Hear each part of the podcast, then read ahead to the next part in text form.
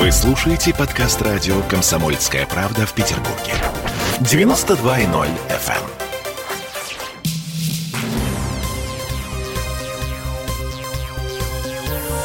Темы дня.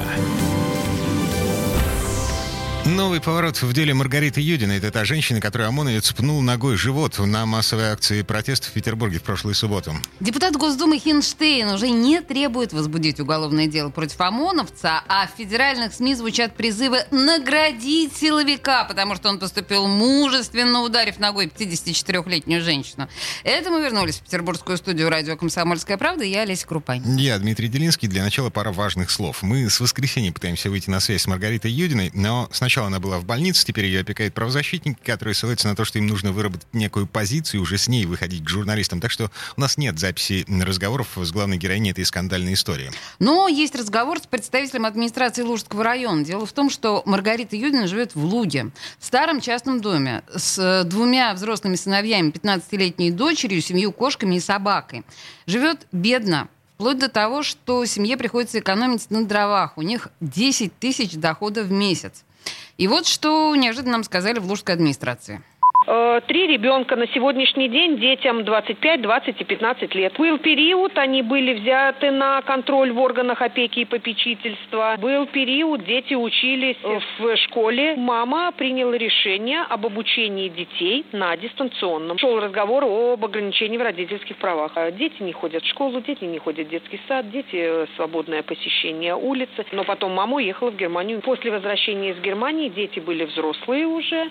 Ну вот сейчас Маргарита Юдина рассказывает о том, что она работала в, если мне не изменяет память, в Следственном комитете. Да, по-моему, там тоже, да, вот. Много где. Работала делопроизводителем, и ее уволили в 2017 году в связи с какой-то мутной историей.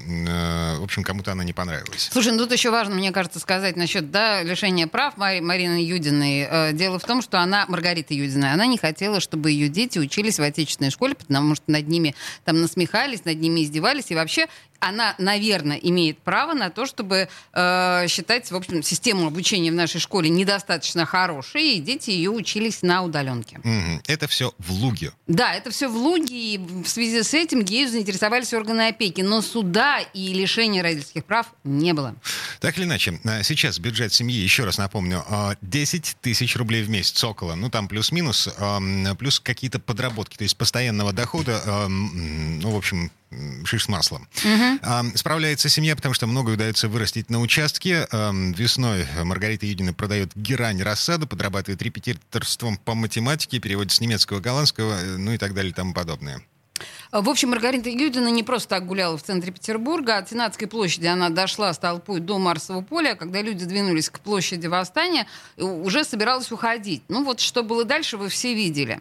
И вот любопытная реакция. 25 января господин Хинштейн пишет в своем твиттере. Цитирую. «Направил запросы в Генпрокуратуру и в Следственный комитет о привлечении к уголовной ответственности сотрудника Главного управления МВД Санкт-Петербурга, необоснованно применившего физическую силу к женщине. Цветы и последующие извинения — это, конечно, хорошо, но только требования закона они не отменяют. Восклицательный знак». Это было 25 января. Смотри, какие разумные слова, да, Дима? И вдруг, внезапно, чувак переобулся прямо на лету. Сегодня пишет, да, в том же твиттере. Подробно обсудил ситуацию с руководством МВД и прокуратуры. Полицейский действительно перед этим подвергся нападению, поэтому и воспринял бежавшую на перерез ему женщину как реальную угрозу, жестко на нее среагировав.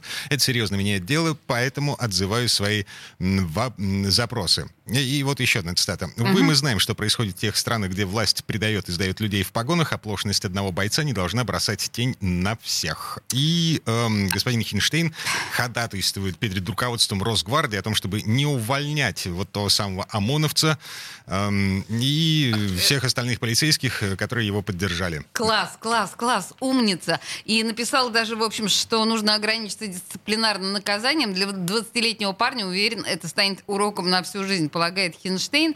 А парень, я напомню, говорил, что, значит, он ударил 54-летнюю женщину, которая, в общем, матери ему годится, ногой в живот, потому что у него забрало-запотело. Это стало мемом, забрало-запотело. И песни уже такие есть, забрало-запотело, но забрало у него в тот момент, когда он бил женщину ногой в живот, было поднято. Мы все это видели тоже на видео. Так, теперь наш коллега, с позволения сказать, Владимир Соловьев, Он вовсе предлагает наградить того ОМОНовца за то, что он пнул женщину ногой. Умница. Парни, прекратить расследование, открыть расследование, в частности, той провокации, которую мы видели против него, выяснить, что там делали эти люди, почему они принимали участие в несанкционированных митингах. Никаких извинений в данном случае быть не должно. Как может быть извинение до расследования? Что вы, парни, еще на колени встаньте, как беркутовца вставили. Работайте, братья, в рамках закона. Я не увидел здесь нарушения закона. Провокацию вижу, подготовленную провокацию, ее попытку противоправно участие в протесте и противостояние задержанию молодого человека. Владимир Соловьев, журналист российский. Маргарита Юдина сейчас находится дома. В выписке, которую составили в НИИ Дженни Лидзе, рекомендовано обратиться к хирургу по месту жительства. Основной диагноз – закрытая черепно-мозговая травма, сотрясение мозга, ушибленная рана затылочной области, ушиб мягких тканей передней брюшной стенки. Контрольный прием у хирурга был запланирован на сегодня, снятие швов на 4 февраля. Так, а теперь мем тот самый про запотевшее забрало. Вот Вася Обломов, его интерпретация этой истории. Песня, ура! Дима, ты молодец. Чуть-чуть послушаем. Хорошо. Запотело мое забрало. И усталый я шел домой. Я в живот попал, а не в хлебало. Ты прости меня, боже мой. Для меня ситуация шоковая. Как и все, я нормально служил. Но под камеру вдруг ненароком я сапогом тебя приложил. Жизнь вообще, сука, несправедливая. Там на видео только я. Вот стою, извиняюсь, краснею я, и смеются мои друзья. Лоханулся я без оговорок, потерплю, это мне по плечу. Я на пенсию выйду в 40, ну и премию получу.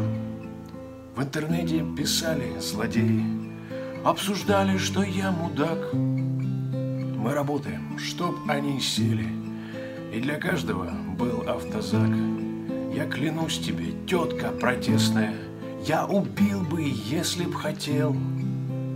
Хризантемы принес, вот прелестные. Не хотел я просто вспотел. Жизнь вообще, сука, несправедливая. Там на видео только я. Вот стою, извиняюсь, краснею я, и смеются мои друзья. Лоханулся я без оговорок, потерплю, это мне по плечу. Я на пенсию выйду в 40, ну и премию получу. Темы дня.